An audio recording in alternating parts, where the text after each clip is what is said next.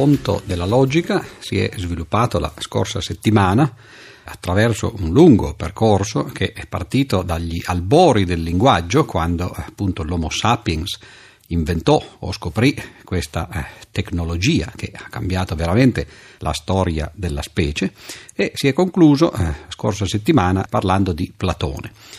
Platone è stato naturalmente uno dei due grandi filosofi dell'antichità grecia, dell'antichità occidentale, e abbiamo visto come in realtà la sua immagine del mondo, la sua filosofia, si basasse poi su dei concetti, dei costrutti che erano tipicamente matematici. Da un lato la geometria, che gli ha permesso di introdurre per l'appunto i solidi che oggi vengono chiamati in suo onore solidi platonici e di usarli in questa visione eh, protochimica della natura. E poi, eh, naturalmente, Platone fu anche colui che introdusse la prima vera grande distinzione della logica, che è quella con cui partiamo appunto quest'oggi in questa seconda settimana del nostro racconto. La distinzione che ha introdotto Platone lo fece eh, in un dialogo molto famoso che si chiama il Sofista, fu addirittura quello che lui stesso eh, chiamò un parricidio, il parricidio di Parmenide. Parmenide che abbiamo visto essere stato l'iniziatore eh, di questa filosofia dell'essere, colui che per primo studiò il verbo essere, naturalmente ipostatizzandolo, rendendolo quasi eh, una sostanza, e scoprì per primo Parmenide il paradosso del non essere. Notate come ci sono due ingredienti, c'è appunto il verbo essere, ma c'è anche la negazione, che è una delle particelle più importanti importanti della logica. Ebbene, nel sofista Platone fa il parricidio di Parmenide, cioè capisce una cosa sostanziale, veramente un passo eccezionale per quanto riguarda lo sviluppo della logica, capisce che eh, Parmenide aveva scoperto effettivamente qualche cosa, aveva scoperto che c'erano dei problemi nel non essere, ma questi problemi forse erano stati esagerati e il parricidio consiste in questo, nel dire che è vero eh, che non si può parlare dell'essere o del non essere in assoluto, però si può parlare dell'essere o del non essere in relativo. Relativo a che cosa? Beh, relativo a un predicato praticamente. La struttura che Platone scoprì nel sofista è quella che oggi noi eh, chiamiamo struttura soggetto-predicato. Cioè eh, i termini naturalmente erano termini greci, erano onoma e rema, onoma ancora eh, risuona nella parola, ad esempio nell'aggettivo onomatopeico, eh, significa semplicemente nome, e rema invece in realtà era il verbo. Quindi Platone scoprì che quando si analizzano le frasi, uno dei costrutti più importanti eh, delle frasi e del ragionamento è appunto questa distinzione fra soggetto e predicato. La parola soggetto è una parola molto interessante, naturalmente è, deriva dal latino subjectum, cioè gettato sotto, sottostante in qualche modo, e infatti si usa anche la parola sostantivo, cioè qualche cosa che sta sotto.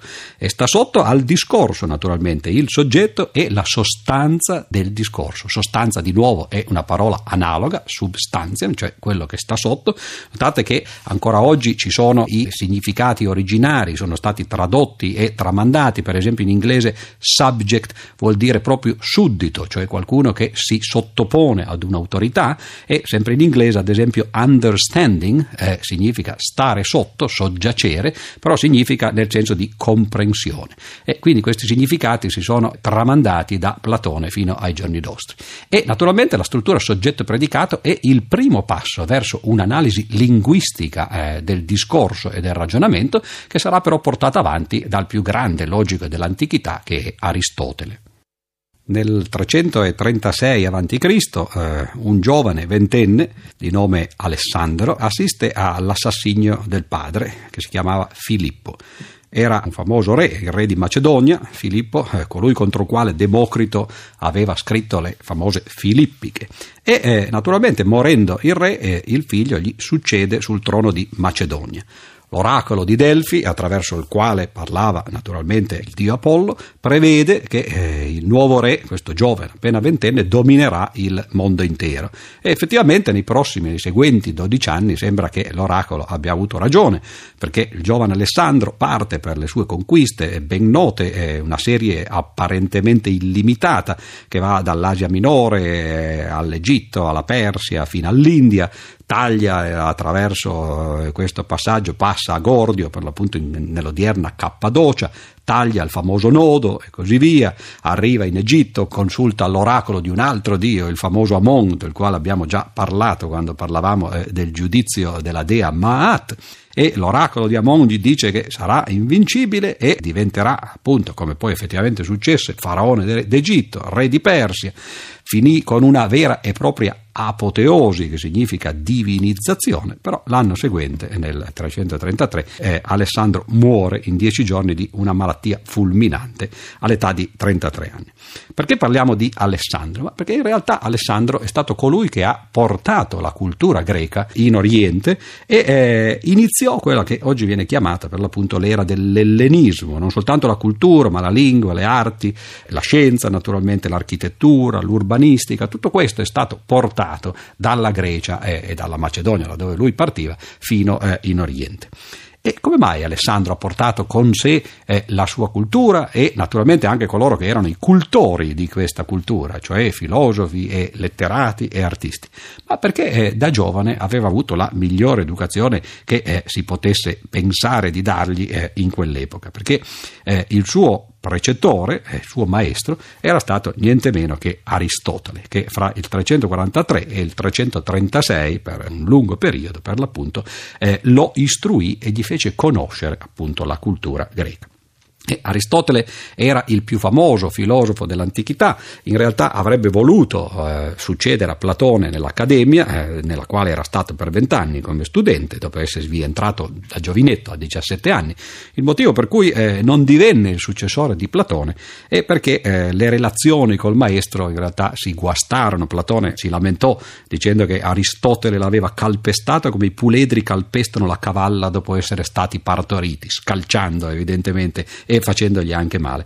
E in effetti dopo la morte di Platone la scelta eh, cadde su un altro successore, Aristotele se ne andò eh, da Atene, finì per l'appunto in Macedonia, alla corte del re Filippo, dove rimase fino a quando Alessandro non partì per le sue conquiste. E allora quell'epoca, eh, quando Alessandro partì e naturalmente non tornò, eh, Aristotele tornò ad Atene, ormai era ricco, famoso, e aprì anche lui una sua scuola, non potendo diventare il rettore dell'Accademia, divenne il rettore del liceo. Anche questo è un nome che continua a essere tramandato tramandato anche oggi, ci sono moltissimi licei da tutte le parti eh, del mondo. Liceo in realtà deriva da Apollo Lyceios, protettore dei lupi, perché esattamente come l'Accademia, anche il liceo era fatto in un giardino e in questo caso il giardino era dedicato per l'appunto ad Apollo Liceo, Apollo protettore dei lupi. E naturalmente fu eh, il liceo una prima università, c'era un campus, c'erano dipartimenti di ogni genere e al liceo si studiava di tutto. Si studiavano le materie scientifiche, le materie umanistiche e Aristotele faceva faceva un po' il gran rettore, eh, il eh, rettore magnifico, diciamo così, di questa università. Nel suo liceo Aristotele fece il bello e il cattivo tempo, aprì eh, dipartimenti di ogni genere e le materie più disparate venivano insegnate e eh, apprese anche. Eh, l'elenco è lunghissimo e naturalmente sembrerebbe proprio un piano di studi di una moderna università, anzi è addirittura un piano di costruzione. C'era la logica, la matematica, la fisica, la biologia, la medicina, la zoologia, l'agraria nel campo scientifico. E dall'altra parte nel campo umanistico c'erano la metafisica, la retorica, la poetica, la filologia, l'etica, la politica, tutto in realtà veniva coperto in questa meravigliosa scuola. I liceali, come li chiameremmo oggi, eh, venivano all'epoca chiamati peripatetici.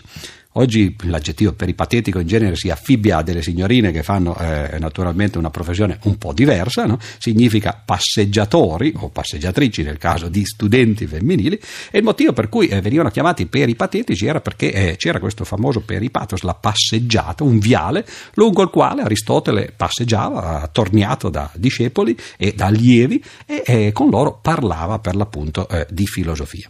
Quali sono le eh, scoperte eh, che nel campo della logica nel campo eh, appunto dello studio del ragionamento fece Aristotele? Naturalmente parlare di Aristotele richiederebbe eh, un intero ciclo eh, di queste nostre chiacchierate perché fu forse il più eclettico, il più vasto eh, pensatore eh, dell'antichità e quindi noi ci concentreremo proprio per alcuni minuti invece soltanto su un aspetto particolare ma molto importante della sua opera. Aristotele scrisse parecchie opere logiche che sono state raccolte in una collezione che prende il nome di organon, lo strumento, che diceva già anche nel titolo quale fosse l'atteggiamento che Aristotele aveva nei confronti della logica. Per Aristotele la logica non era una scienza a sé stante, ma era per l'appunto uno strumento, ciò che serviva a tutte le scienze, era propedeutico per l'appunto a tutte le scienze e eh, doveva servire a dare un metodo per lo studio di tutte le scienze che ho enumerato prima. Che cosa studiò? Anzitutto in, uh, in, questo organo che si compone in realtà di sei libri e ve li cito per nome, eh, perlomeno per riconoscerli eh, nel nostro discorso, ci sono le categorie, l'interpretazione, gli analitici primi e secondi, i topici e le confutazioni. Anzitutto ci fu questo libro delle categorie. Le categorie sono, eh, ancora oggi noi usiamo la parola, e eh, sono le strutture elementari del linguaggio, le strutture elementari del ragionamento. Il nome deriva, come al solito, dal greco kata agora, contro l'assemblea. Era ciò che si faceva in pubblico, era specie, una specie di accusa che veniva fatta, eh, o una contrapposizione, e infatti eh, l'uso che noi ancora oggi facciamo della parola accusativo deriva di lì Molte persone magari si saranno chieste come mai l'accusativo ha a che fare con il complemento oggetto, dove c'è l'accusa. Beh, l'accusa deriva per l'appunto no, da questo significato di categoria. Era il significato di oggetto. E le categorie di Aristotele sono dieci. Aristotele ne fece un elenco, un elenco un po' erratico, come potremmo dire oggi, eh, sostanza, qualità, quantità, relazione, luogo, tempo, essere, avere, agire, patire. Sembrano un po' le penitenze dei bambini, dire, fare, baciare, lettera, testamento, ma in realtà, eh, volendo essere più letterati, sembra quella classificazione che fece Borges eh, in una enciclopedia cinese inventata, che diceva gli animali si dividono in appartenenti all'imperatore, imbalsamati, addomesticati, maialini da latte, sirene, favolosi, cani randagi, inclusi in questa classificazione, che si agitano come matti, innumerevoli, disegnati con un pennellino finissimo di peli di cammello, non più vergini, che da lontano sembrano mosche. Una strana eh, lista di categorie messe insieme, un po' analoga a quella di Aristotele, che però fu per la prima volta un tentativo di creare un po' d'ordine nel marasma del linguaggio. Abbiamo un po' bistrattato naturalmente l'elenco delle categorie di Aristotele, oggi noi eh, le enumereremmo in una maniera un po' diversa, diremmo che Aristotele scoprì che c'erano sostantivi, aggettivi, relazioni, avverbi, verbi ausiliari e forme verbali, attive e passive. E in realtà appunto mise un po' d'ordine in questo linguaggio che effettivamente si stava piano piano scoprendo, di cui si veniva piano piano ad avere una coscienza, mentre prima lo si era usato largamente in maniera inconscia. Ma il vero vero grande risultato di Aristotele, quello che lui descrisse poi eh, nell'opera più importante dell'organo, che è eh, il primo volume eh, degli analitici, cosiddetti analitici primi, fu la classificazione dei tipi di ragionamento quelli che lui chiamò sillogismi, cioè le catene di ragionamenti che fanno partire da premesse e arrivano a una conclusione. Ora, eh, Aristotele fece per i sillogismi più o meno quello che Teeteto aveva fatto per i solidi in geometria. Così come se Teeteto aveva fatto una classificazione eh, di tutti i possibili solidi regolari che si potevano formare con facce appunto poligonali regolari, e vi ricordate erano cinque questi solidi che poi Platone usò nel Timeo per la sua eh, raffigurazione matematica dell'universo, ebbene anche Aristotele fece una classificazione dei sillogismi. La classificazione era più complicata e quindi anche più interessante naturalmente di quella di Teeteto e fu il vero primo grande risultato di quella che oggi noi chiameremmo logica matematica, perché fu uno studio di natura matematica e un teorema di classificazione quasi di natura matematica anch'esso. Ora la classificazione sarebbe un po' complicato dirla così eh, in una conversazione radiofonica, però possiamo dire che eh, di tutti i possibili tipi di sillogismi che eh, Aristotele studiò ce n'erano 256, quindi una gran varietà e Aristotele esaminandoli anzitutto eh, non tanto uno per uno quanto piuttosto in vari raggruppamenti, in varie categorie, riuscì a isolare esattamente quali erano i sillogismi vari validi in tutta questa congerie di 256 possibilità. Sillogismi validi erano soltanto 24, lui li divise in vari gruppi, ce n'erano quattro gruppi in cui ciascuno aveva sei sillogismi validi e non si fermò però qui al, nella scoperta di quali di questi sillogismi erano validi, addirittura li classificò in gruppi e fece vedere come era possibile passare da uno all'altro attraverso certe regole di trasformazione. Quindi un vero e proprio antesignano di quello che poi eh, si fece eh, nell'Ottocento e nel Novecento della nostra era, cioè eh, un tentativo di formalizzare le regole e gli assiomi del ragionamento Internet in modo da eh, riuscire addirittura a meccanizzarli, ma questo è naturalmente un po' precorrere quello che sarà la nostra storia eh, la prossima settimana e addirittura ancora quella dopo. Un altro dei grandi risultati di Aristotele, che, che fece soprattutto nel, nell'interpretazione, il libro cosiddetto eh, Peri Ermeneias, dell'ermeneutica, cioè dell'interpretazione, fu introdurre due particelle, o studiare meglio, due particelle del linguaggio che poi divennero importantissime ed erano le particelle riferite a tutti e qualcuno. Cioè quello che Aristotele fece e che poi appunto mise in opera nella teoria del sillogismo fu lo studio di queste due particelle, cioè andare a vedere quando è che una frase afferma la verità in tutti i casi possibili e quando invece afferma la verità in qualcuno dei casi possibili. Questi operatori oggi vengono chiamati nella logica moderna quantificatori e Aristotele riuscì a costruire tutta una teoria che riduce questi due operatori uno all'altro attraverso le negazioni, fece eh, delle tabelle che ancora oggi vengono usate e fu il primo per l'appunto a capire che si potevano trattare in maniera formale le proprietà di questi operatori.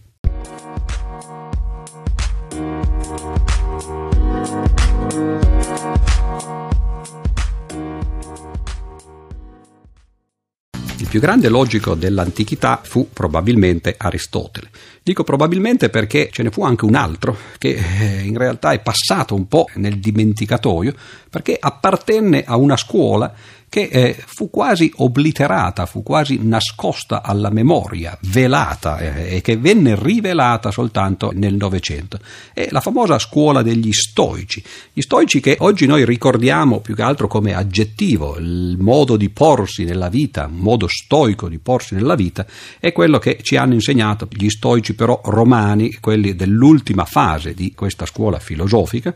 Ricordiamo eh, il nome di quello che forse è il più famoso di tutti, cioè l'imperatore Marco Aurelio, che veramente eh, realizzò il sogno platonico di un filosofo al governo e in realtà eh, Marco Aurelio tutti noi lo conosciamo, basta andare eh, in Campidoglio a Roma e si vede la sua statua a cavallo sulla piazza di fronte eh, al Campidoglio, lo conosciamo perché ci sono stati film eh, molto famosi qualche decennio fa la caduta dell'impero romano, oggi più vicino a noi il gladiatore, che raccontano proprio la storia di eh, questo condottiero, imperatore, filosofo.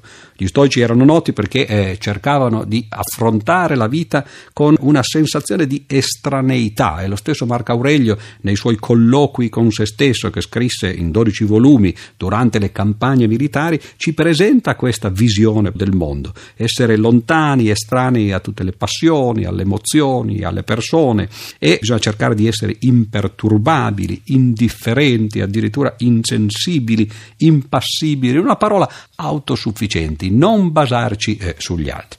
Questo però è uno stoicismo tardo perché eh, Marco Aurelio morì poi nel 180 vicino a quella che oggi è Vienna, che all'epoca si chiamava Vindobona e prima di lui ci furono altri stoici eh, famosi, per esempio il precettore dell'imperatore Nerone che era Seneca, la relazione fra Seneca e Nerone è più o meno dello stesso genere di quella che ci fu fra Aristotele e Alessandro Magno, ma anche Seneca è un filosofo, uno stoico tardo. A noi in realtà quello che interessa per la storia della logica è la cosiddetta prima stoa, cioè la stoa non romana, bensì eh, quella greca, che fu fondata verso il 300 a.C da un signore che si chiamava Zenone, che però non era quello di cui abbiamo già parlato, eh, cioè il discepolo di Parmenide, questo era un signore appunto cipriota che si chiamava Zenone di Cizio. Come mai la scuola in questo caso si chiamava Stoa?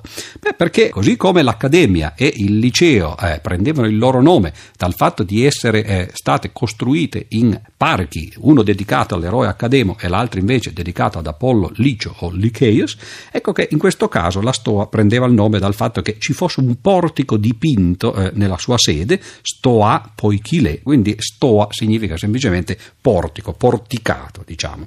E questa scuola fu la terza grande scuola di Atene.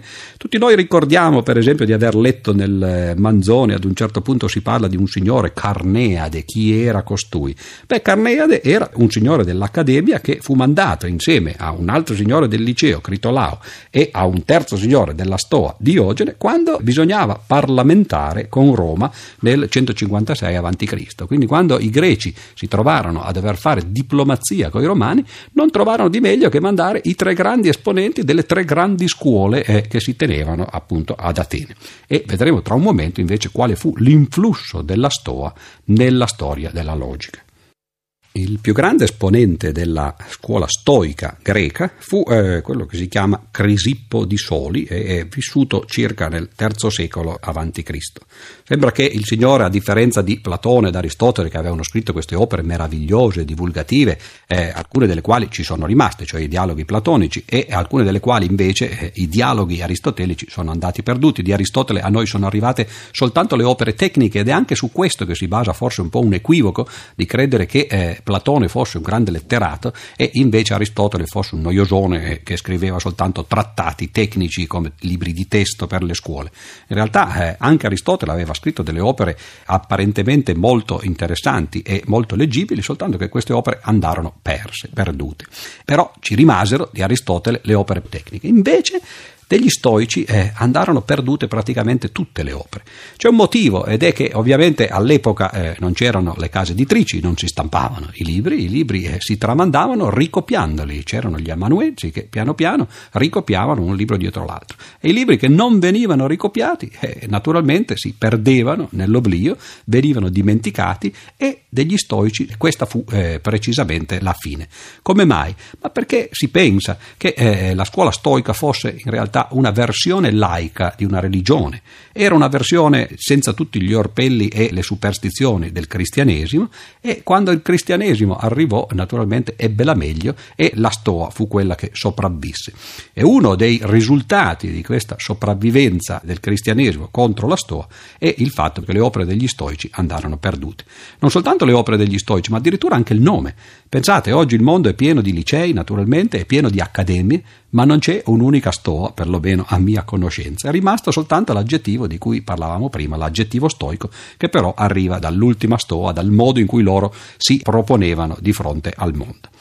Ora, eh, come facciamo allora a conoscere qual è eh, l'apporto eh, per la logica e nella filosofia più in generale degli stoici? Beh, li conosciamo attraverso le opere dei loro critici e naturalmente questo forse non è il modo migliore di conoscere eh, le opere di qualcuno se leggere soltanto le critiche che gli vengono fatte. In particolare ci fu uno scettico molto importante che si chiama Sesto Empirico che verso il 200 a.C. scrisse un'opera che fu intitolata Contro i matematici e contro i dogmatici. Ebbene, proprio proprio attraverso le critiche che Sesto Empirico fece alla filosofia degli stoici, andando a scavare, cercando di dimenticare le critiche negative che venivano loro fatte e cercando di estrarre da queste allusioni fatte da Sesto Empirico e da altri scettici eh, che cosa gli stoici avevano detto, nel Novecento si è riusciti a ricostruire questo pensiero stoico e a scoprire che la scuola stoica in realtà era l'alter ego, l'altra faccia della medaglia della scuola peripatetica. Abbiamo detto parlando di Aristotele che una delle grandi scoperte di Aristotele fu eh, il trattamento matematico o eh, trattamento razionale di due particelle del linguaggio, i due cosiddetti quantificatori, cioè le particelle che quantificano ciò di cui si sta parlando. E le due particelle su cui si era concentrato Aristotele erano tutti e qualcuno, cioè le frasi in cui si dice che tutte le cose di una certa categoria hanno una certa proprietà oppure che qualcuna, qualche cosa ce l'ha. Ebbene, invece, gli stoici fecero un'analisi complementare a questa, studiarono non i quantificatori, cioè le particelle che quantificano un predicato, bensì quelli che vengono chiamati i connettivi, cioè le particelle più elementari che servono per costruire frasi più complesse a partire da frasi più semplici. Prima di parlare del lavoro sui connettivi effettuato dagli stoici, vorrei però soffermarmi un momentino sulla concezione che gli stoici avevano della logica. Abbiamo detto qualche tempo fa che Aristotele in realtà eh, considerava la logica come uno strumento, non a caso le sue opere logiche furono classificate e raccolte in un volume che si chiama appunto l'organon, lo strumento.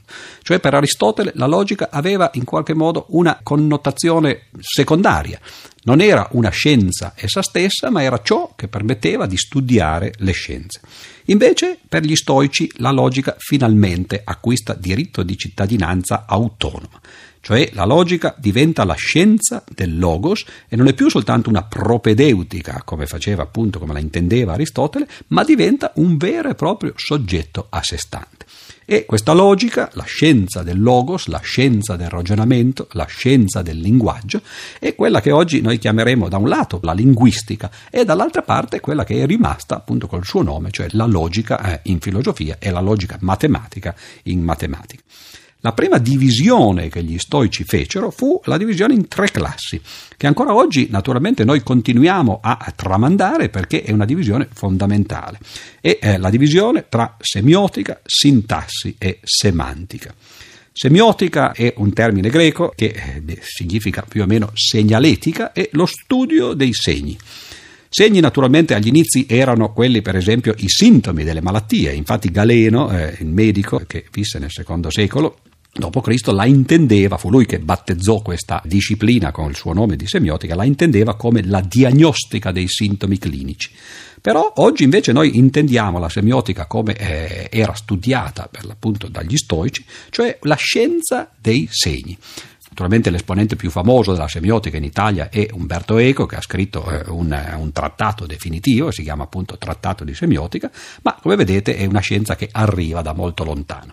Perché studiare i segni? Ma perché ovviamente la comunicazione, il linguaggio, la scrittura, ma anche l'oralità si basano su dei segni. I segni della scrittura sono le lettere dell'alfabeto, i segni del linguaggio orale sono ovviamente i suoni che noi facciamo per parlare e per comunicare tra di noi e questo è un primo livello, cioè quello che appare per l'appunto ai nostri sensi, agli occhi o alle orecchie, quando noi cerchiamo di comunicare. Quindi questo fu quello che gli stoici misero sul tappeto, anzitutto studiare i segni. Ma poi naturalmente per la logica, oggi ancora più importanti sono le divisioni in sintassi e semantica.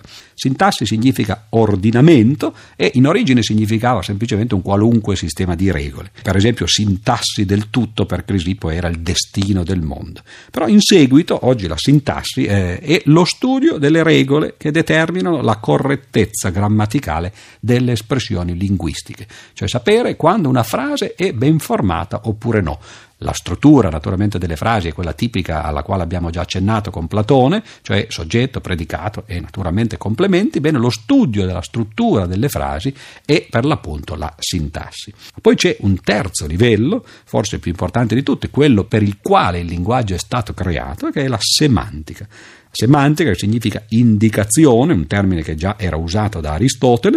In realtà la semantica significa ciò di cui si parla cioè non i segni che vengono usati per parlare, che si studiano nella semiotica, non la struttura esterna delle frasi, che si studia appunto nella sintassi, ma ciò che viene indicato dalle parole e dal linguaggio, cioè gli oggetti e, in altre parole, il mondo, ciò che si vuole comunicare.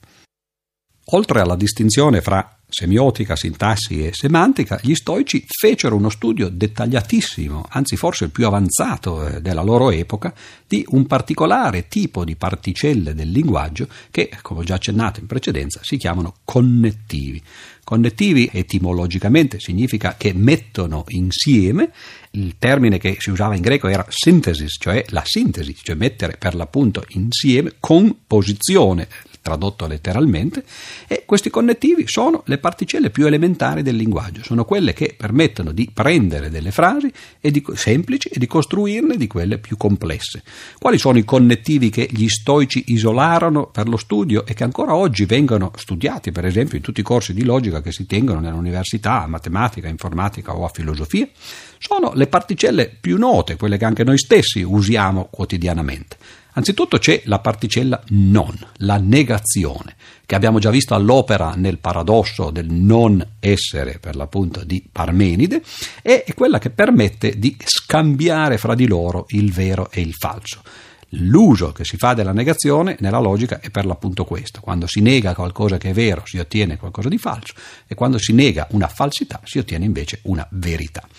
Notate che l'operatore negazione è un operatore a un solo argomento, si nega una frase, gli altri operatori di cui adesso parliamo, introdotti per l'appunto dagli stoici, sono invece operatori binari, come vengono chiamati tecnicamente, cioè a due argomenti, cioè si mettono insieme due frasi tra di loro. Il più semplice di tutti è quello che si chiama la congiunzione.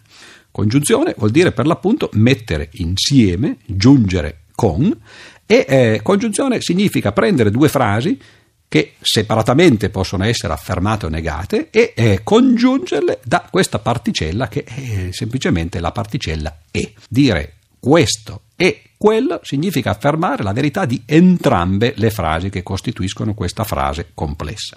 Naturalmente non sempre si affermano entrambe le frasi, a volte si dice che una delle due è vera, ma non sappiamo magari quale. Beh, c'è un operatore analogo, collegato, eh, simile alla congiunzione, ma ovviamente diverso, che si chiama invece disgiunzione. E eh, questa disgiunzione nel linguaggio in italiano si chiama o. Ci sono almeno due tipi di disgiunzioni. Una è quella eh, che i latini chiamavano out-out, o questo o quello, ma non entrambi.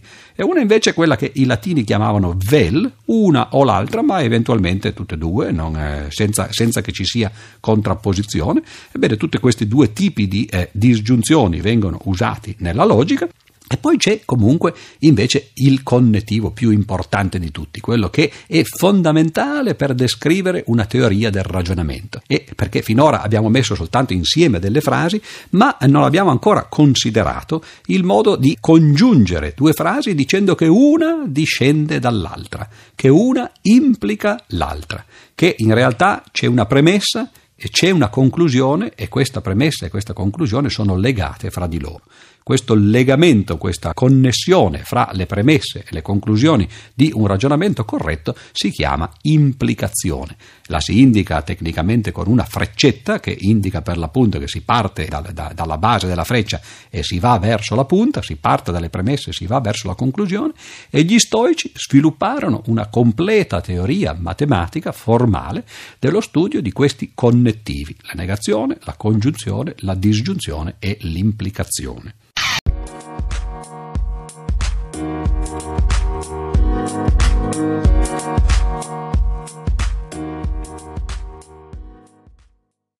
Il nostro racconto della logica è arrivato a una svolta cruciale. Nelle puntate precedenti abbiamo parlato di un lungo periodo che parte praticamente dall'invenzione del linguaggio e arriva fino ai greci. Abbiamo parlato di grandi personaggi come Pitagora, Platone, Aristotele, Crisippo, delle loro scoperte, delle loro analisi del linguaggio, della scoperta che lo studio della logica si può fare a tre livelli diversi, la semiotica, la sintassi e la semantica, che ci sono delle particelle che mettono insieme frasi semplici per comporne di più complicate. Queste particelle sono state studiate dagli stoici, per esempio, e sono i cosiddetti connettivi, la negazione, la congiunzione, la disgiunzione, l'implicazione oppure possono quantificare, dire quante sono le cose che soddisfano ad una certa proprietà, sono il tutti o il qualcuno e anche il nessuno naturalmente studiati da Aristotele ed ecco che più o meno la logica ha acquistato una autonomia e una maturità, è entrata diciamo nella sua maggiore età.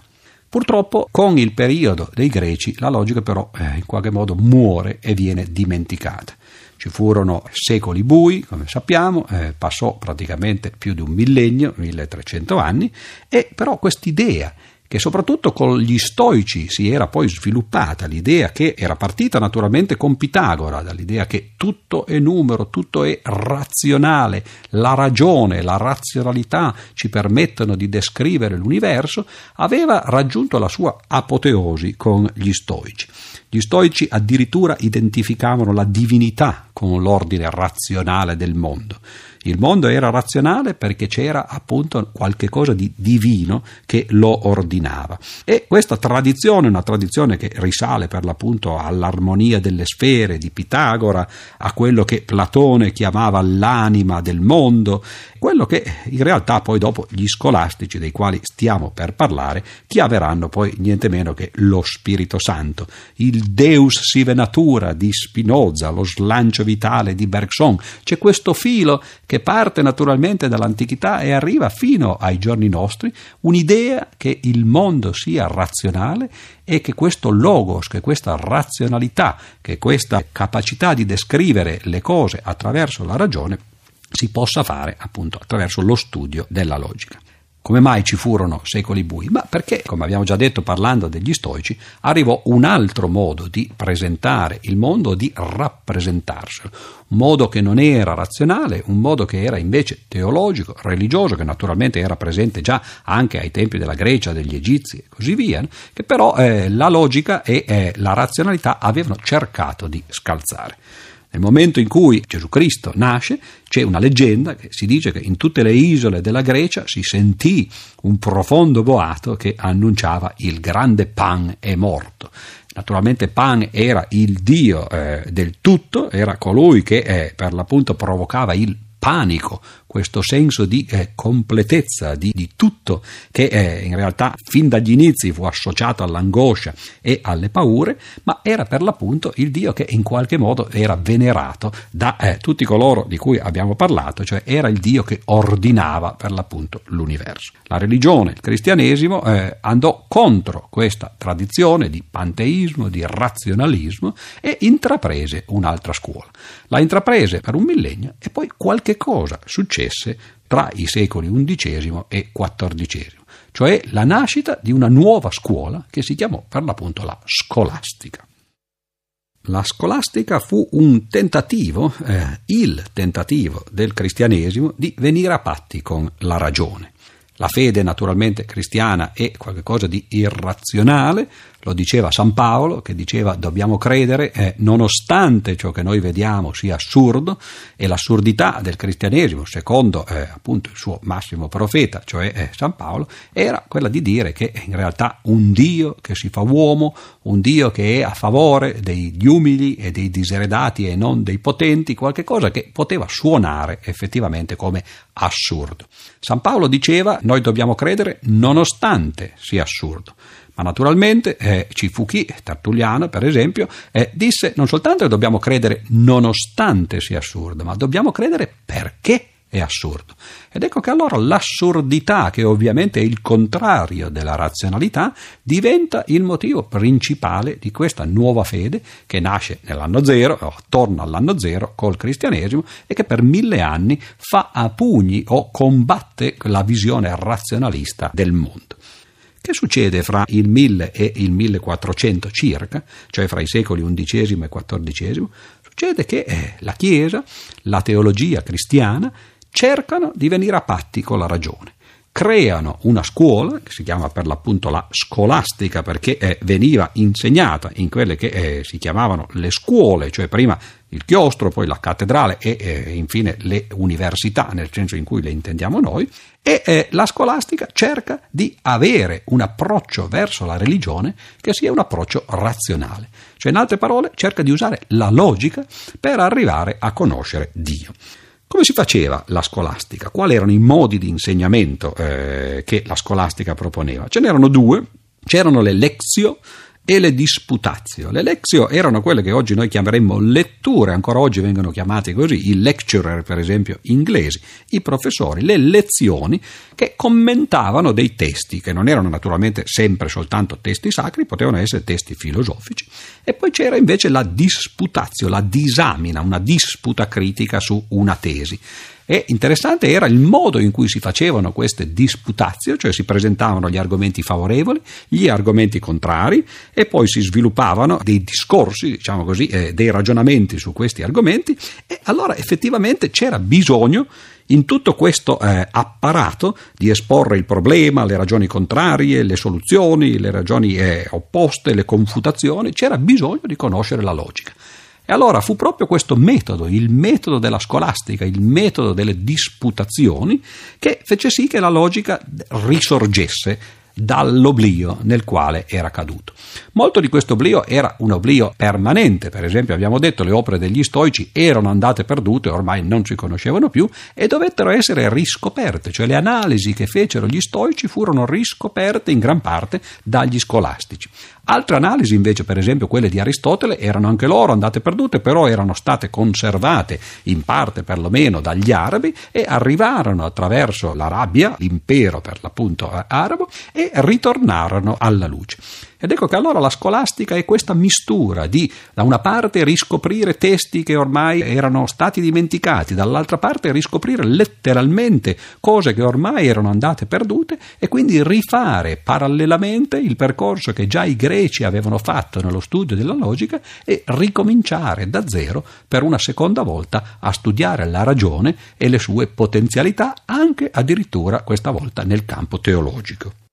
Il tentativo della scolastica di portare la teologia nel campo della ragione, o viceversa, di usare la ragione per fini teologici, Incominciò con un personaggio interessante che si chiama Anselmo d'Aosta, in realtà eh, lo si chiama Anselmo d'Aosta in Italia perché in Francia lo si chiama Anselmo del Bec e in Inghilterra lo si chiama Anselmo di Canterbury, non perché fosse un etrino eh, come qualcun altro, ma semplicemente perché aveva fatto carriera e quindi era nato ad Aosta, poi però si era trasferito in Francia, nell'abbazia del Bec dove era diventato l'abate e poi era diventato l'arcivescovo di Canterbury. Anselmo divenne un personaggio importante della storia della Chiesa, fu fatto santo, finì nel quarto cielo del paradiso dantesco fra gli spiriti sapienti e Anselmo ebbe un'idea geniale. L'idea fu di evitare di credere nella divinità, di credere in Dio, perché c'era stato qualcuno che ce l'aveva detto. Naturalmente la rivelazione presta sempre il fianco a delle obiezioni, convince soltanto coloro che già sono convinti, ma un infedele non può essere convinto a credere in Dio semplicemente dal fatto che qualcun altro l'ha detto. E allora l'idea di Anselmo fu perché non proviamo a dimostrare in maniera puramente razionale che Dio esiste. E Anselmo creò nel 1077 eh, un argomento che in realtà poi è rimasto, ha resistito e naturalmente è stato criticato, discusso e studiato per un migliaio di anni. Questo argomento si chiama la prova ontologica.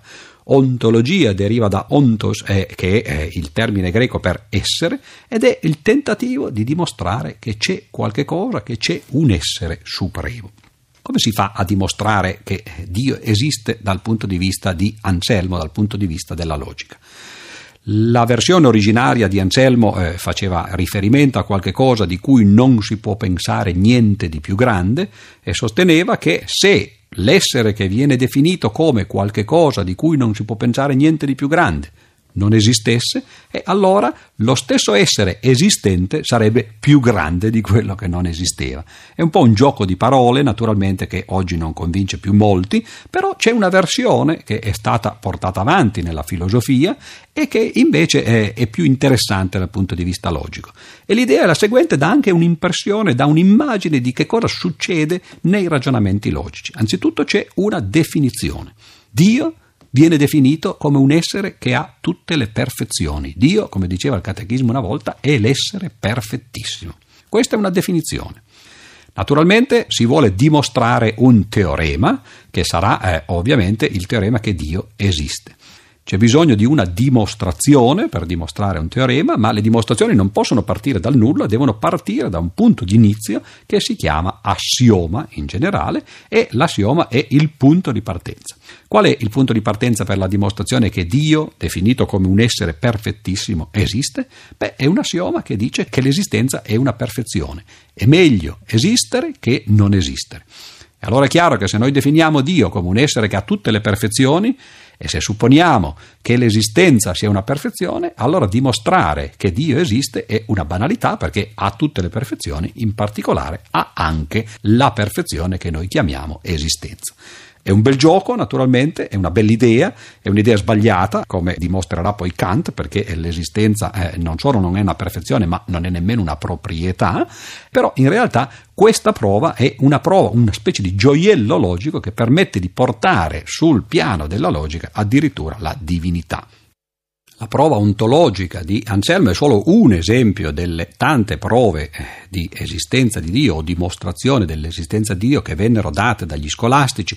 Famosissime sono le cinque prove eh, di Tommaso d'Aquino nella sua Summa Teologie. A noi non interessa naturalmente analizzare queste prove da un punto di vista logico, anche perché oggi poi con i metodi e con gli strumenti della logica matematica è facile far vedere che sono prove eh, non convincenti che si basano o su dei non sequi sequitur o semplicemente su degli errori. Però la cosa interessante è che per dimostrare eh, l'esistenza di Dio si doveva usare la logica e quindi la logica divenne uno studio a sé stante importante anche a fini teologici. Ed ecco che allora gli scolastici partirono e incominciarono ad analizzare la struttura del linguaggio, la struttura delle proposizioni, la struttura delle dimostrazioni, riscoprendo piano piano molto di ciò che i greci avevano scoperto e andando anche avanti. Ci furono grandi nomi, non si può in pochi minuti che citarli eh, semplicemente senza poter dire molto di quello che fecero. Uno di questi grandi nomi fu Abelardo, che molti conosceranno per la sua vicenda sentimentale con Eloisa, e naturalmente Abelardo era forse il più grande logico degli inizi della scolastica, e invece il più grande della fine fu Guglielmo di Occam, e eh, tra questi due, tra Abelardo e Guglielmo di Occam, eh, naturalmente ci fu un'intera schiera di logici eh, medievali che risvegliarono svilupparono molti dei ragionamenti che Aristotele e Crisipo avevano fatto. Naturalmente scoprirono anche delle cose nuove, quindi forse è bene eh, accennare perlomeno a queste. Per esempio scoprirono una regola che si chiamò in latino ex falso quod libet, cioè che dal falso si può dedurre qualunque cosa. Questa era eh, una legge che i greci non avevano eh, ancora scoperto, anzi era una legge che eh, i greci rifiutavano. Platone ad esempio diceva espressamente che se si parte dal falso non si può dedurre nulla di vero. Invece eh, gli scolastici scoprirono che eh, è vero l'esatto contrario, cioè che se si parte dal falso poi eh, si può derivare qualunque cosa, vero o falsa che essa sia, perché in realtà il falso ci permette di arrivare a qualunque conclusione. E un'altra delle cose interessanti che gli scolastici svilupparono fu la teoria delle modalità. Le modalità sono particelle come i connettivi, come i quantificatori ai quali abbiamo accennato parlando di Aristotele da una parte e di Cresippo dall'altra. Già Aristotele aveva introdotto queste modalità. Le modalità sono parole che corrispondono a necessario, possibile, contingente, impossibile, che usiamo ancora noi oggi eh, quotidianamente. Però Aristotele aveva cercato di fare una teoria dei sillogismi modali, una teoria dei ragionamenti in cui intervenissero parole di questo genere, però non aveva gli strumenti tecnici necessari per svilupparla. Furono gli scolastici che incominciarono a sviluppare in maniera eh, estremamente sofisticata una teoria della logica modale. Logica modale che è estremamente eh, complessa, che soltanto nel Novecento si riuscì a sistematizzare in maniera completa, ma è interessante che eh, riuscirono già gli scolastici a intravedere la possibilità di farne un trattamento formale. Ed ecco che in questa breve eh, puntata abbiamo percorso addirittura 3-4 secoli perché in realtà gli scolastici molto di ciò che fecero era una riscoperta di cose già note e molto di ciò che fecero era un tentativo, come nel caso delle modalità, di di precorrere i tempi senza ancora averne completamente gli strumenti tecnici. Ma dalla prossima puntata invece arriveremo finalmente ai giorni nostri e incominceremo a parlare di quella che è la logica moderna.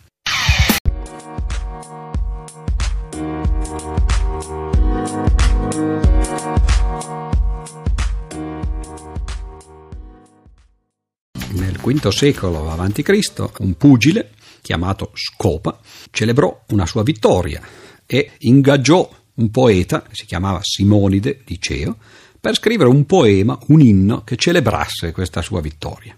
Il pugile però non fu molto soddisfatto del risultato del poeta perché due terzi della composizione poetica in realtà invece di parlare delle sue imprese pugilistiche erano dedicate a Castore e Polluce, ai due dei dell'antichità.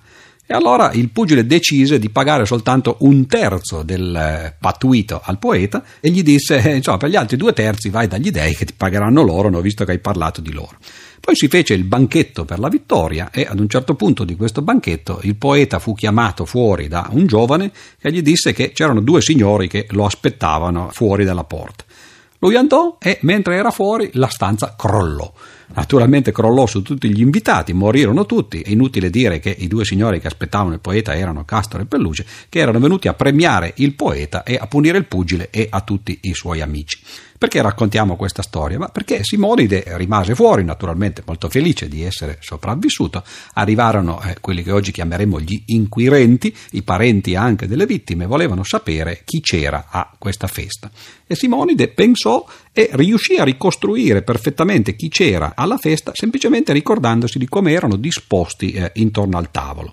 Cioè si accorse di una cosa importante, cioè che per ricordare è interessante e utile fare delle associazioni visive. Ciò che si vede attraverso delle immagini effettivamente si ricorda meglio. Scoprì quelli che eh, in realtà eh, oggi si chiamano i luoghi della memoria, in greco luogo si chiamava topos e quindi quelli furono chiamati i topoi della memoria che poi ispirarono varie opere dell'antichità che si chiamavano i topici. Lo stesso Aristotele scrisse un'opera chiamata Topica, eh, ma in realtà eh, molti dei retori romani, Cicerone ad esempio, Agostino, degli scolastici, Tommaso d'Aquino e Alberto Magno, degli ermetici rinascimentali, molto noti Giulio Camillo, Giordano Bruno, scrissero opere di questo genere, cioè un'arte della memoria fatta attraverso le immagini.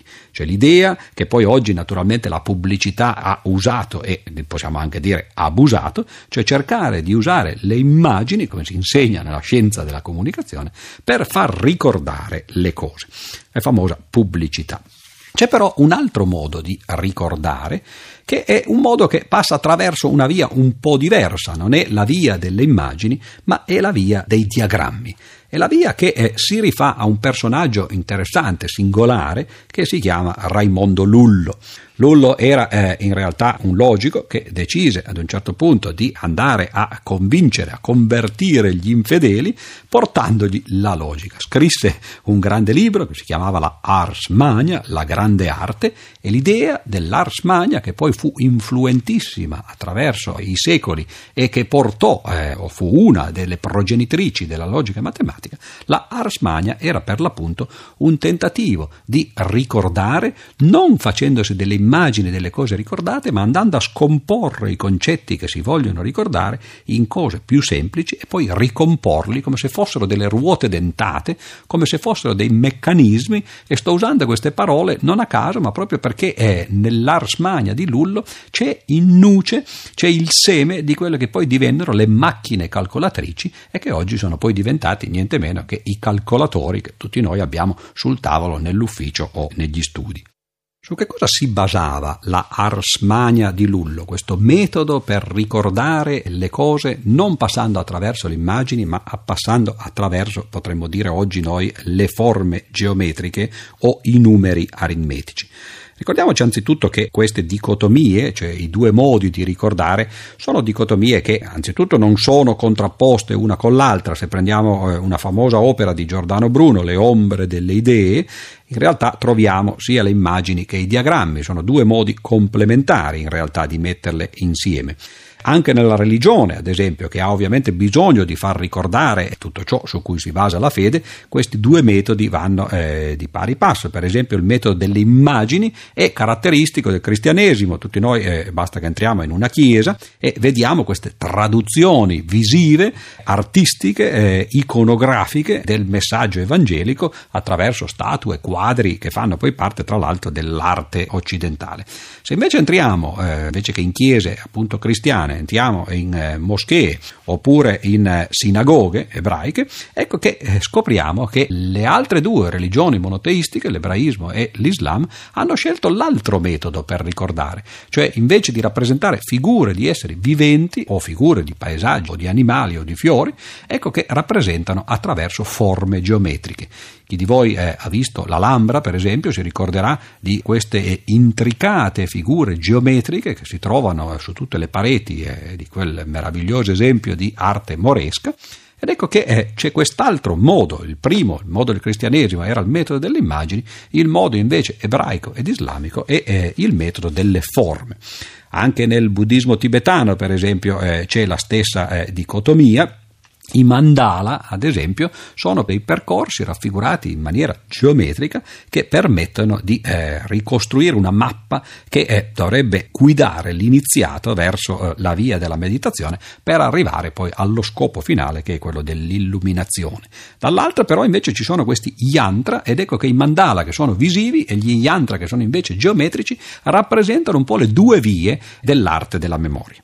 Stiamo soffermandoci su eh, quest'arte della memoria perché in realtà qui si trovano i semi, come dicevo prima, della moderna logica. In che modo?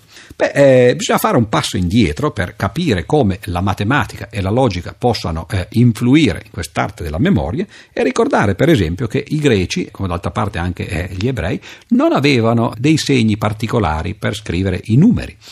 I greci avevano un alfabeto, ovviamente, è un alfabeto fatto di 24 lettere, gli ebrei ne avevano uno loro, fatto di 22 lettere, e entrambi questi alfabeti furono eh, ampliati fino a un sistema di 27 segni. Il motivo per cui si usavano 27 segni era che le prime 9 lettere dell'alfabeto venivano usate anche per indicare i numeri dall'1 al 9, le seconde 9 lettere dell'alfabeto venivano usate per indicare le decine da 10 a 90 e le terze 9 lettere eh, dell'alfabeto, appunto ampliato fino a 27, servivano invece per le centinaia da 100 a 900.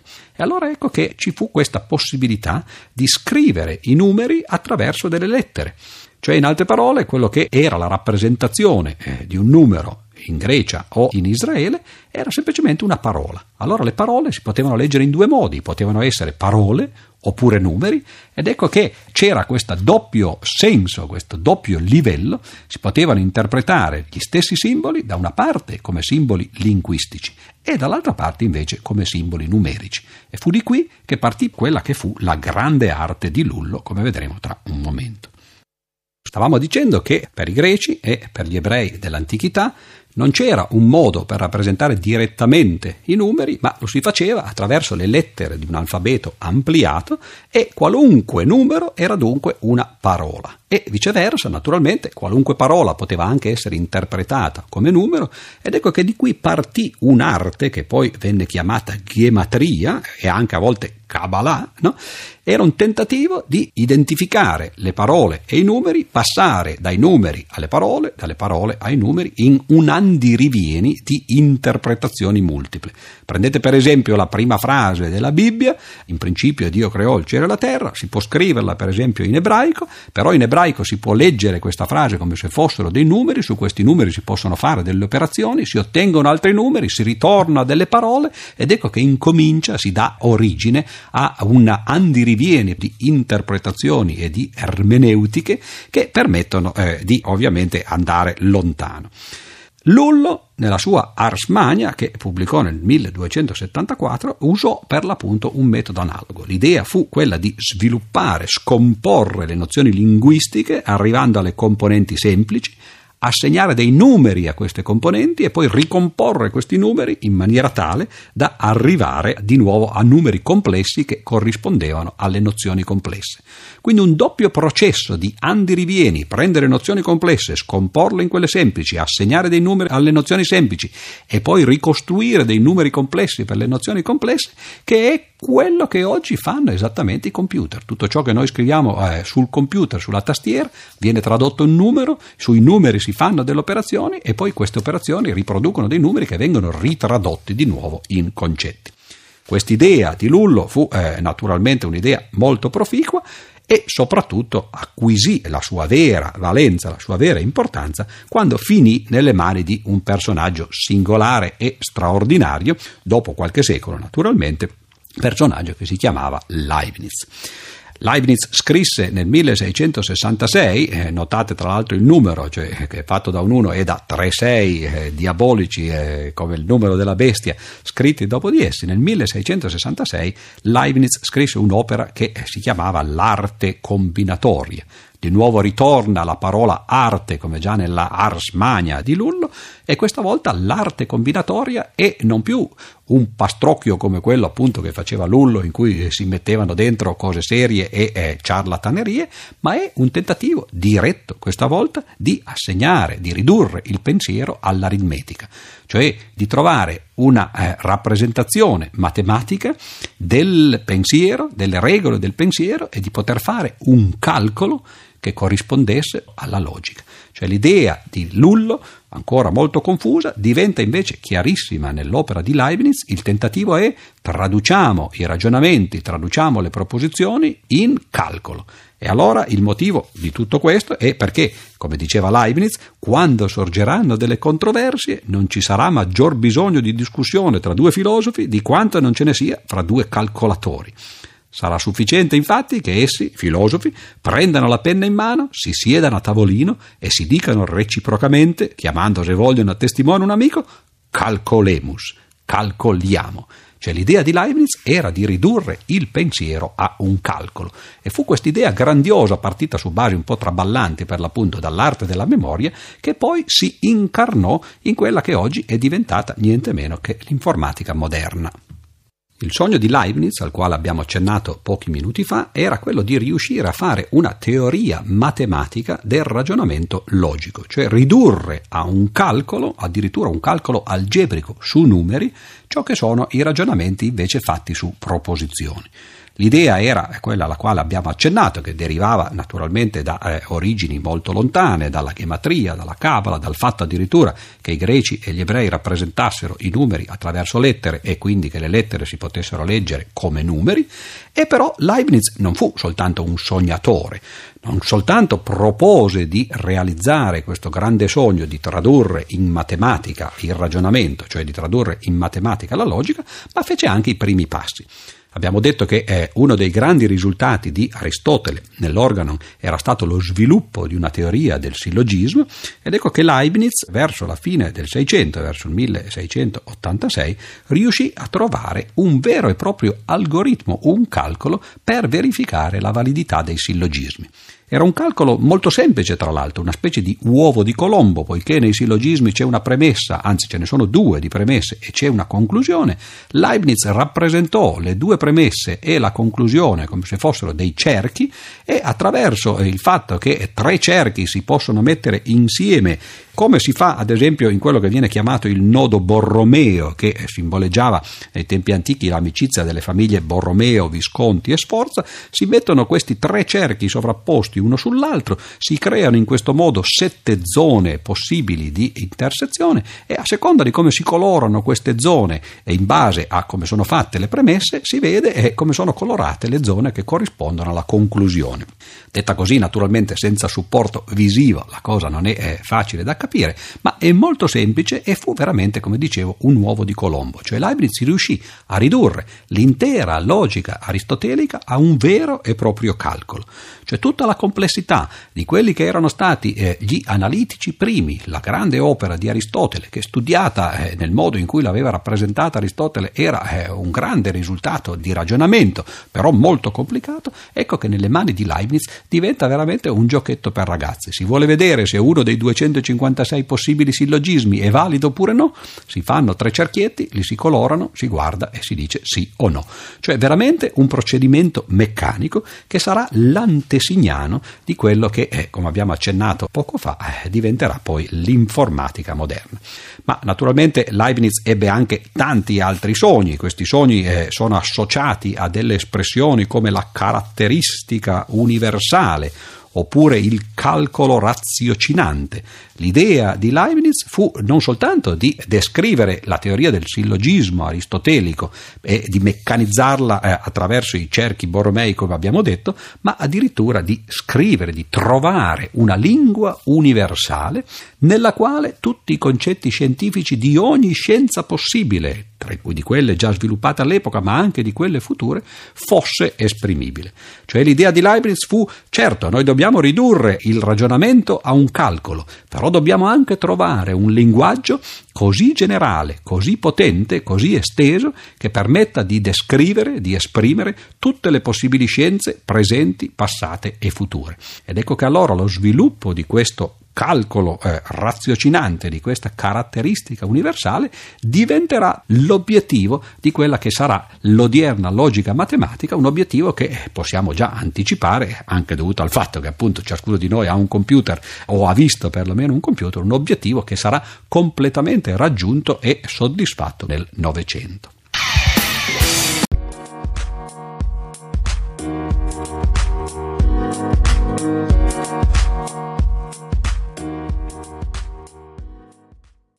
Nel gennaio del 1684 un famoso astronomo, Halley, che molti conoscono perché diede il nome a una cometa che continua a passare avanti e indietro nel sistema solare vicino al Sole, ogni tanto appare. Ebbene, dicevo, questo astronomo Halley fece una scommessa. Si trattava di eh, trovare nel giro di due mesi, la posta era 40 scellini, l'espressione della forza con la quale il Sole attrae i pianeti. Halley ci provò, e passarono i due mesi, naturalmente ne passarono parecchi, arrivò l'agosto e la sfida ormai era perduta per decorrenza dei termini e Halley eh, incontrò un giovane che all'epoca era un oscuro professore di matematica, si chiamava Isacco Newton, e Newton gli diede una risposta che eh, sembrò un po' sospetta, gli disse ah sì sì, avevo già risolto il problema ma non mi ricordo dove ho messo la soluzione. Halley credette naturalmente di essere stato preso in giro, eh, disse sì sì, è, è facile risolvere i problemi in quel modo, dicendo che li si era già risolti ma non si ricordava qual era la soluzione. Se ne andò incredulo, ma a novembre ricevette una lettera, poche pagine, manoscritta naturalmente, in cui Newton dimostrava quella che oggi viene chiamata la legge di gravitazione universale. Il fatto cioè che il Sole attrae i pianeti con una forza che è inversamente proporzionale al quadrato della distanza. Allora Halley fu veramente impressionato perché eh, il giovane Newton effettivamente non aveva mentito, era riuscito a ricordarsi qual era la soluzione del problema e gli disse, lo spinse, cercò di spingerlo a scrivere un libro sull'argomento, cercare di far vedere a tutti, non soltanto a lui, in una lettera, eh, qual era il sistema del mondo. Iniziò così eh, quella che fu una delle più grandi esplosioni creative della storia dell'umanità.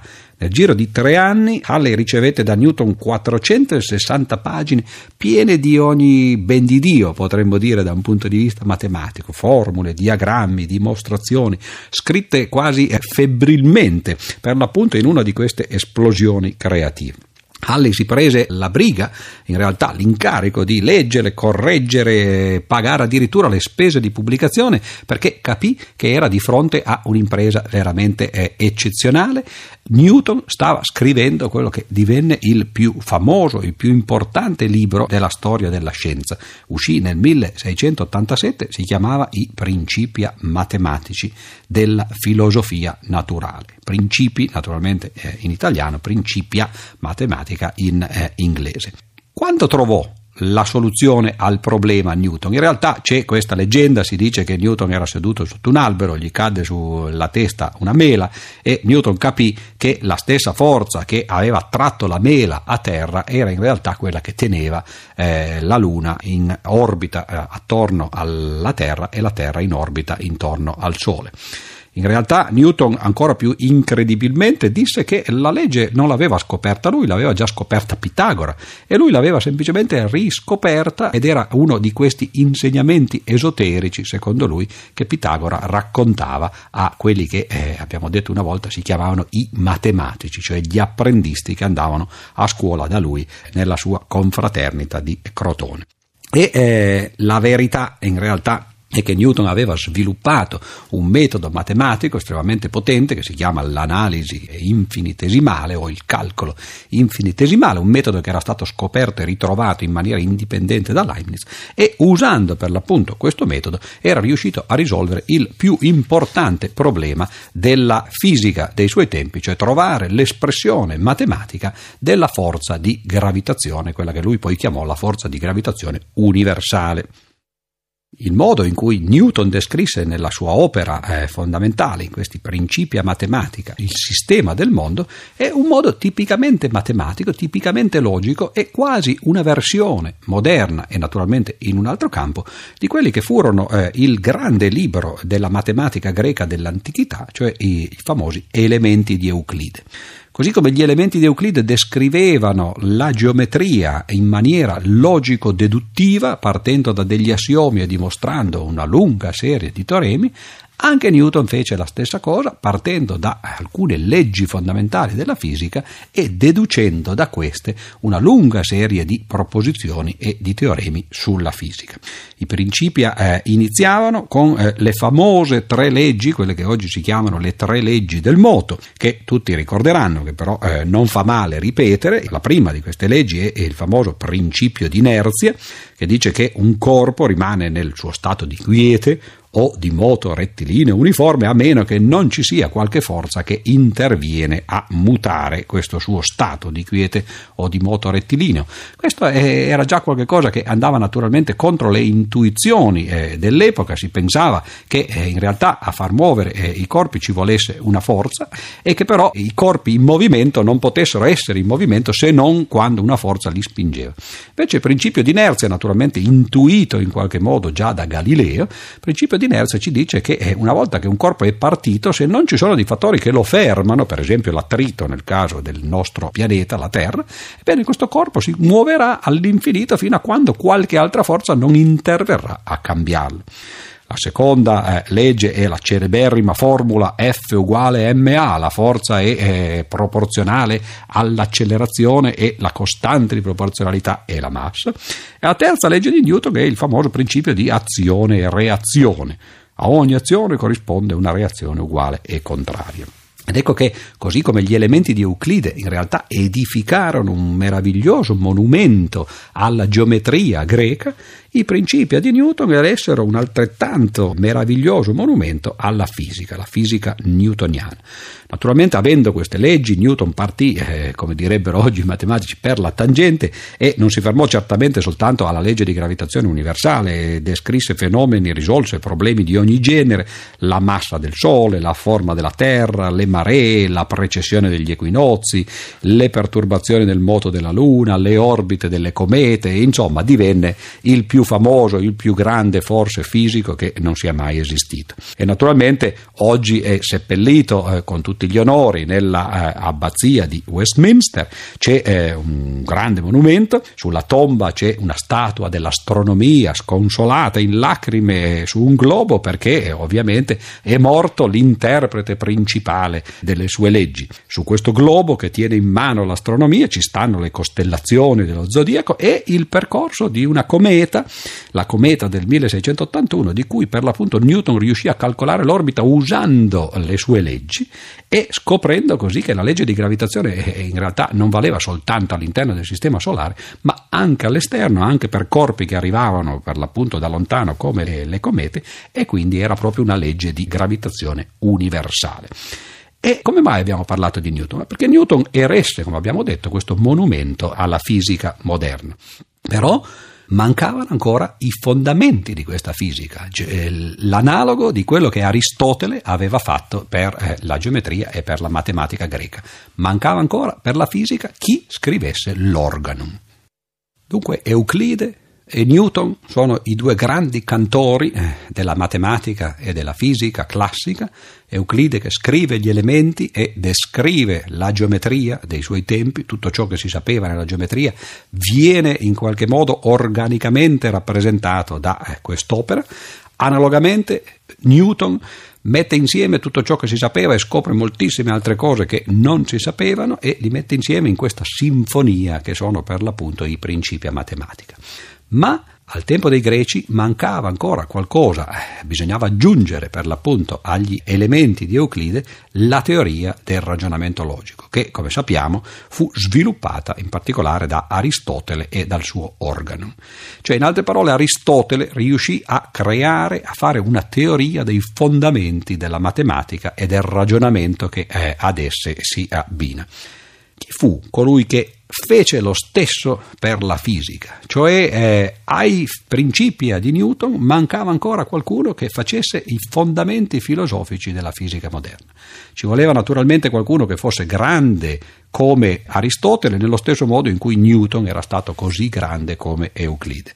Ed effettivamente nel 1781 qualcuno grande come Aristotele arrivò, si chiamava Immanuel Kant era un tedesco e l'opera che corrisponde agli organon è la famosa, famosissima critica della ragion pura. Una critica che, come lo stesso autore, come lo stesso Kant, descrisse è una specie di rivoluzione copernicana per la filosofia cioè un'opera che fece per la filosofia quello che per l'appunto il sistema eliocentrico aveva fatto per l'astronomia, cercare di spostare il punto di vista, la prospettiva, e così come il sistema tolemaico per l'appunto in astronomia era un sistema antropocentrico, metteva l'uomo e la Terra al centro dell'universo e invece il sistema copernicano spostava l'uomo dal centro, così fece anche Kant eh, per quanto riguarda la conoscenza umana. Cioè Kant capì in realtà che molte delle cose che eh, noi crediamo che siano assolute, per esempio lo spazio e il tempo su cui Newton per l'appunto aveva fondato la sua fisica, sono in realtà semplicemente quelli che noi oggi chiamiamo, seguendo la sua terminologia, degli a priori cioè lo spazio e il tempo, secondo Kant, non sono delle qualità oggettive della natura, ma sono semplicemente dei modi, che i nostri modi di affrontare e di vedere l'universo che sta fuori di noi.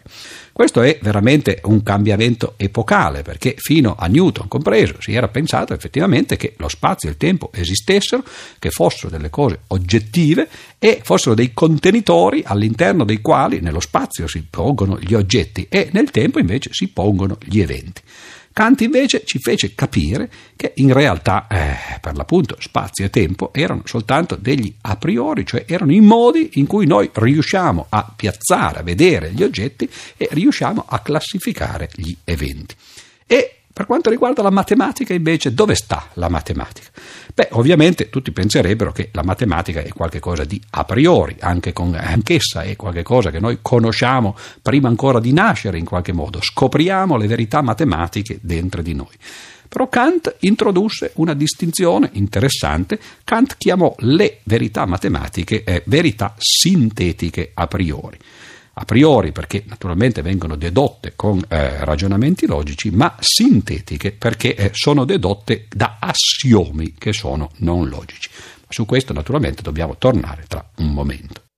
La distinzione fra analitico e sintetico, così come tra a priori e a posteriori, introdotte entrambe da Kant in realtà e usate nella sua classificazione delle verità matematiche come sintetiche a priori, è un passo avanti, è una specie di precisazione di una distinzione che già aveva fatto per l'appunto Leibniz tra verità di ragione e verità di fatto.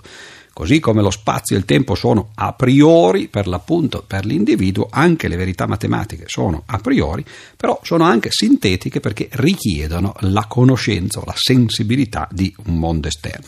Ma su queste distinzioni che possono apparire a questo punto no, ancora abbastanza eh, poco rilevanti per la logica, torneremo tra qualche puntata quando parleremo di Poincaré e vedremo quali sono gli effetti che eh, questa visione kantiana produsse nella concezione della filosofia della matematica matematica. Invece adesso vorremmo concludere il nostro brevissimo excursus su Kant dicendo che la sua opera, la sua grande opera, la critica della ragion pura, in realtà in origine si chiamava I limiti della sensibilità e della ragione. Questo forse è l'aspetto più interessante per un logico. Chi legga oggi la critica della ragion pura si accorge veramente che Kant ha anticipato non soltanto posizioni molto moderne di filosofia della matematica, ma addirittura qualcuno dei grandi risultati legati ad un nome che ci dovrà diventare familiare perché è l'analogo di Aristotele per i tempi moderni, cioè il nome di Kurt Gödel. In che modo? Beh, in realtà Kant riuscì a capire che la ragione e la sensibilità hanno per l'appunto dei limiti. A noi interessano i limiti della ragione. Quali sono questi limiti della ragione? Beh, l'idea di Kant fu questa, che se noi vogliamo che la ragione non abbia limiti, quello che oggi noi diremmo enunciando che la ragione deve essere completa, allora se la ragione non ha dei limiti, non avendo dei limiti si può interessare, può parlare di qualunque cosa le salti per la mente, può parlare anche di idee che Kant chiamò idee trascendentali. Già l'aggettivo roboante no, ci dice che forse si è andato troppo in là quando si parla di eh, idee trascendentali. L'esempio tipico delle idee trascendentali sono, per esempio, la nozione di Dio, la nozione di mondo e eh, la nozione di anima. E allora l'impianto della critica della ragion pura funziona in questo modo. Se noi supponiamo di poter effettivamente trattare la ragione come se fosse completa, cioè di poter parlare di queste idee trascendentali, ecco che allora in una famosa sezione del libro si trovano delle antinomie, le famose quattro antinomie della ragion pura. E l'idea quale sarebbe? Beh, semplicemente che quando la ragione si spinge troppo in là nel cercare di essere completa, allora cade nell'inconsistenza, per l'appunto produce delle antinomie. Ora questo è un modo diverso di dire una cosa che detta altrimenti diventa una prefigurazione dei teoremi di Gödel. E la cosa è la seguente, che se invece noi non vogliamo cadere nella contraddizione, non vogliamo produrre delle antinomie, allora non possiamo pretendere che la ragione sia completa nel senso tecnico di considerare delle idee trascendentali. Cioè, se vogliamo mantenere ferma la consistenza, l'impossibilità di avere delle contraddizioni, dobbiamo accettare il fatto che la ragione non sia completa. E questo è precisamente ciò che Gödel dimostrerà per la matematica. Se vogliamo che la matematica sia consistente, non abbia delle contraddizioni, allora dobbiamo accettare il fatto che sia incompleta. E su questa incompletezza finiamo la nostra incompleta trattazione di Kant e anche la nostra seconda settimana del racconto della storia della logica.